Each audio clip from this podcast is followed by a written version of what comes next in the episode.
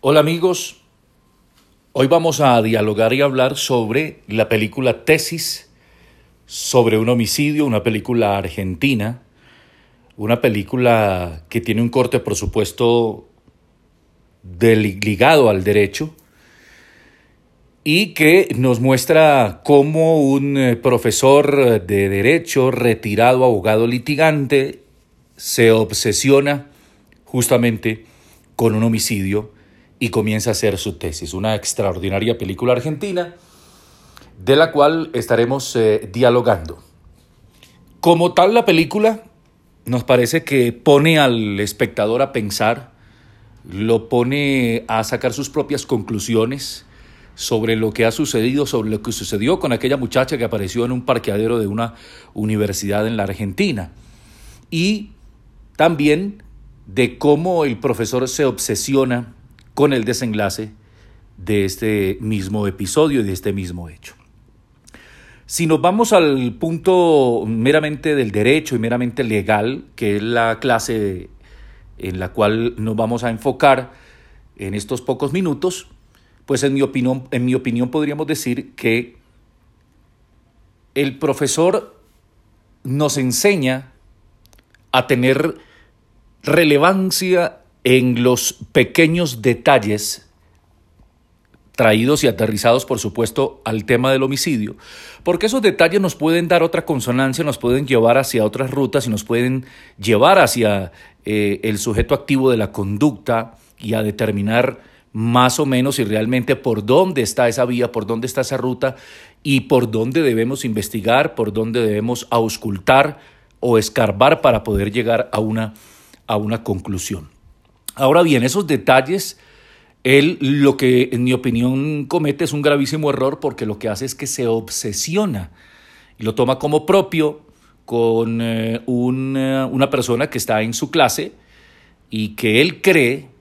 por algunos pequeños detalles, de, empezando por una cadenita que llevaba el oxiso puesta, eh, comienza a desarrollar el tema con la hermana sobreviviente de, de, esta persona asesinada, comienza a preguntar, a hilvanar supuestamente situaciones que realmente uno en la película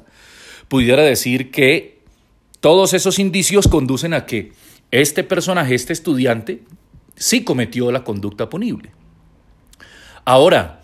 no hubo un juicio, no se venció en un juicio, fue una hipótesis de un docente que si bien es cierto es laureado, es escritor y demás,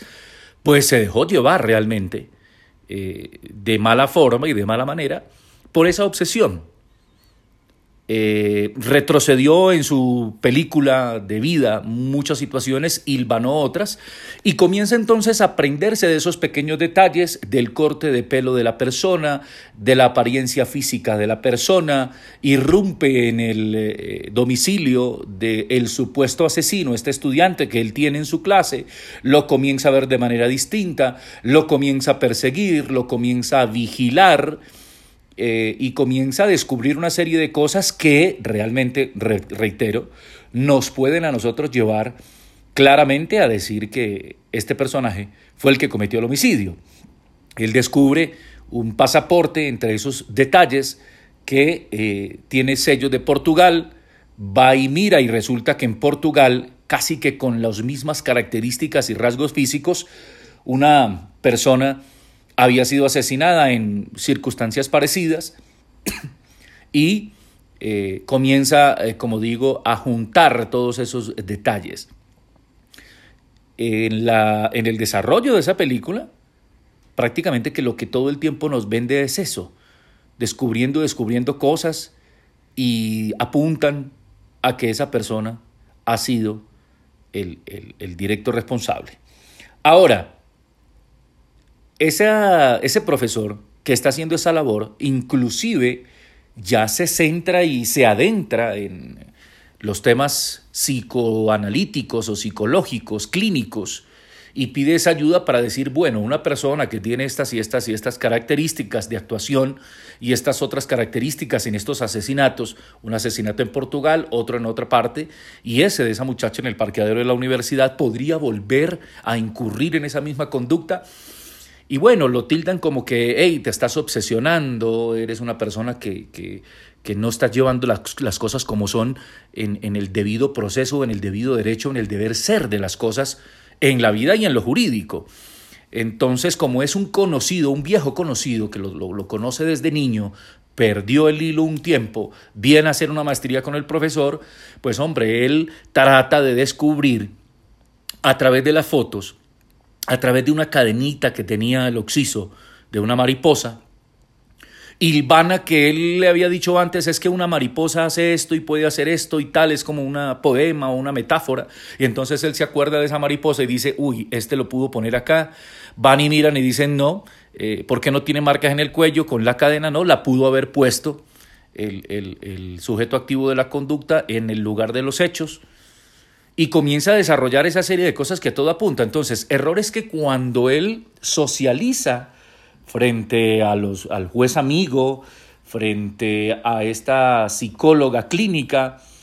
esta serie de hechos y esta serie de indicios y de no pruebas en ese momento porque no hay un juicio, pero sí unos serios indicios a que apunta para él, pues hombre, no le ponen cuidado, dicen que lo conocen de hace tiempo. Entonces creo que hubo un, un error. Estoy hablando de aterrizarlo a la realidad, que se debería hacer. Porque en cuanto a la ficción de la película, espectacular, pero entonces decimos, hubo un error por no vincular a una persona, por no someterla a un debido proceso, sin embargo, a él lo llevan a una, a una sala de interrogatorio, eh, le hacen algún sondeo, algunas preguntas, eh, la persona y el individuo se ve muy tranquilo, muy elocuente, eh, sin eh, apresurarse y sin ponerse nervioso, eh, pero da ciertos destellos y ciertas cosas que el profesor coge en el aire, como decimos en, en el argot popular,